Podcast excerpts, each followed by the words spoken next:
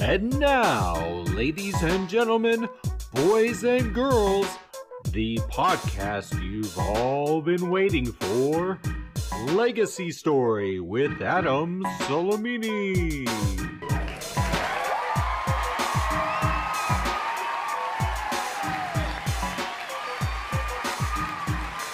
Thank you. Okay, let's get into this. I want to, uh, first of all, thank all of the listeners. We are just getting started, and this is the fifth episode. Hey, my name is Adam Solomini, and this is my podcast, Legacy Story. Today we are going to talk about the legacy story of Keith Gill, GameStop, and Robinhood. So, this is going to be interesting and fun, and we're going to dive a little bit deeper into what everybody's talking about, and that is the GameStop Wall Street trading war. Ultimately, this podcast is meant to rekindle your own legacy story memories and ignite a desire to create more. With this particular legacy story, it is being written as we speak and we really don't know the ending, but we do know that there is a legacy story that has been created here. Now, I have to start with a disclaimer. I am not a financial advisor, accountant, or lawyer. Any information provided in this podcast is not intended as investment or financial advice. It is merely information based upon my own experiences and research. The information I present is of a general nature and should merely be used as a place to start your own research, and you definitely should conduct your own due diligence. You should seek professional investment or financial advice before making any decisions. Of course, this isn't meant to sway any decisions, but you may be inspired. So let's begin. Who is Keith Gill? Keith Gill, known as Roaring Kitty on YouTube, put together a thesis or DD on Reddit's Wall Street Bets on a big short that hedge funds were undertaking on the company GameStop. A short is when someone borrows stock, sells it, making the price of the stock go down, buys it at the dropped price, and then returns the stock back along with whatever the interest is owed. I'll explain. Let's say Harry the hedge fund guy meets with Henry, Hannah, and Horatio at a private dinner where they decide winners and losers in the stock market. Well, in this case, they decided GameStop would be the loser. To put it in simple terms, Harry borrows 10 shares that have a value of $10 each from a broker. The broker charges Harry interest until the shares are returned and usually sets a date that it has to be returned by, although they can kick the can down the road. Keep in mind that they are doing this by the millions of shares to manipulate the market, but I'm attempting to simplify things here. Now, Harry and his friends have sold all these borrowed shares, making GameStop shares go down to $8. They would have made a $2 profit minus the interest that was owed, but no, they were greedy. So they did it again, bringing the shares down to $6. Now, Harry and his friends, not happy with that, decided to not only do it again, they borrowed on borrowed shares and dropped it to about $3. So Keith picked up on this and kind of pissed him off because he was seeing hedge funds short GameStop. It not only pissed him off as he was posting in Reddit under Wall Street Bets subreddit, it started pissing off a lot of people. So around the $4 mark, Keith began a big play to bring up prices. At that point, there was about 145% oversold or short. Yes, as of now, it is legal for backroom collusion to take place off the record by hedge funds to choose stocks that will win or lose. And for the ones that lose, it's okay for hedge funds to sell more shares than there are in existence.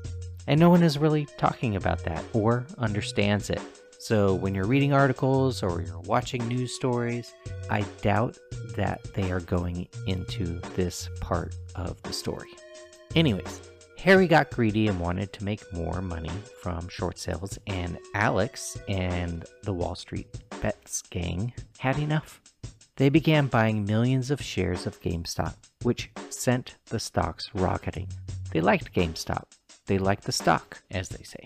So Harry and his friends now have stock that they borrowed and sold for $10, but now the stock is worth $20.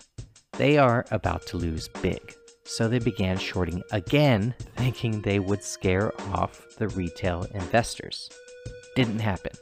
As a matter of fact, the retail investors kept buying and buying in order to squeeze the short position, meaning they wanted to screw Harry and his friends by buying and holding actual stock, raising the buyback price for Harry to bankruptcy levels. Not to mention the interest owed an estimated 20 billion in losses as of the recording of this podcast. 20 billion dollars plus daily interest. You see, the theory swirling around in Wall Street Bets posts is that eventually Harry the hedge fund guy and his friends would have to buy back the stocks to return them, and that would mean even higher prices as there wasn't enough stock to go around. They were seeing $1,000 per share in a squeeze, if not more. But they were assuming that as if their play continued as is. Unfortunately, Robinhood and other brokers made sure that the game changed. Keep in mind that Robinhood and other new brokers have funding from hedge funds, which seems like a little bit of a conflict of interest and it's why they may be in some deep doo doo for what they did. What Robinhood and other brokers did was change the rules mid game. They halted the ability for retail investors to buy certain stocks. Now, Wall Street Bets or WSB were making plays on other stocks that were shorted as well, so not only did Robinhood change the rules on GameStop, they changed the rules on AMC and others that were being pushed in Reddit on Wall Street Bets. Robinhood would only allow retail investors sell certain stocks. Who would selling only help? Well, that would be Harry. Who would buying help? Wall Street Bets and people aligned with their movement they immediately were sued in a class action lawsuit. I think multiple class action lawsuits, or at least multiple lawsuits. So they stopped and then limited buys and only allowed sales, but also throttled the ask price, or what is called a limit sale.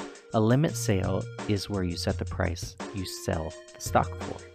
You literally could ask for $69,420 for one share, and if someone was compelled to buy it, they would purchase it. Well, many brokers changed the game and said, nope, it has to be within a certain percentage of the current market price. Well, who did that help? It helped Harry. Ultimately, the surge of millions of users on Robinhood were betrayed by the decisions by its leadership, and now their legacy story will not be a positive one. I wouldn't be surprised if they went out of business by next year, as there is mass negative sentiment towards them among retail investors at the moment. In their eyes, their public statements were seen as a complete joke. Remember, hedge funds have no limitations during this time. Buy or sell any amount they can do. Not retail investors with certain brokers, though. Interesting, isn't it? Now there's going to be investigations and hearings in Washington, D.C., but let's not kid ourselves. Harry and his friends roll deep in Washington. They spread money around. The only people that will get the short end of the stick here are the retail investors. As of Groundhog Day 2021, the stock prices of GameStop have dropped from the 400 range to about $90. Most of that drop occurred after the brokers changed the game. Some people think that the squeeze has already occurred. Others are saying that there is still about 120% short out there, and the squeeze is going to happen soon. Either way, Harry and his friends lost big time. They are still playing games with GameStop stock to affect the price and recoup their money in any way possible. And WSB and like minded individuals are still digging their heels in the ground with diamond hands. Which means they decided to hold on to the stocks, regardless of price, buy more on the dips, because it stopped being about the gains and became more about screwing Harry and his friends while potentially changing the stock exchange game forever. I guess you can say their statement is the game stops here. The legacy story of Keith Gill and Wall Street Bets on Reddit is that they very well may be the catalyst of change in the secretive and disturbing ways that hedge funds operate.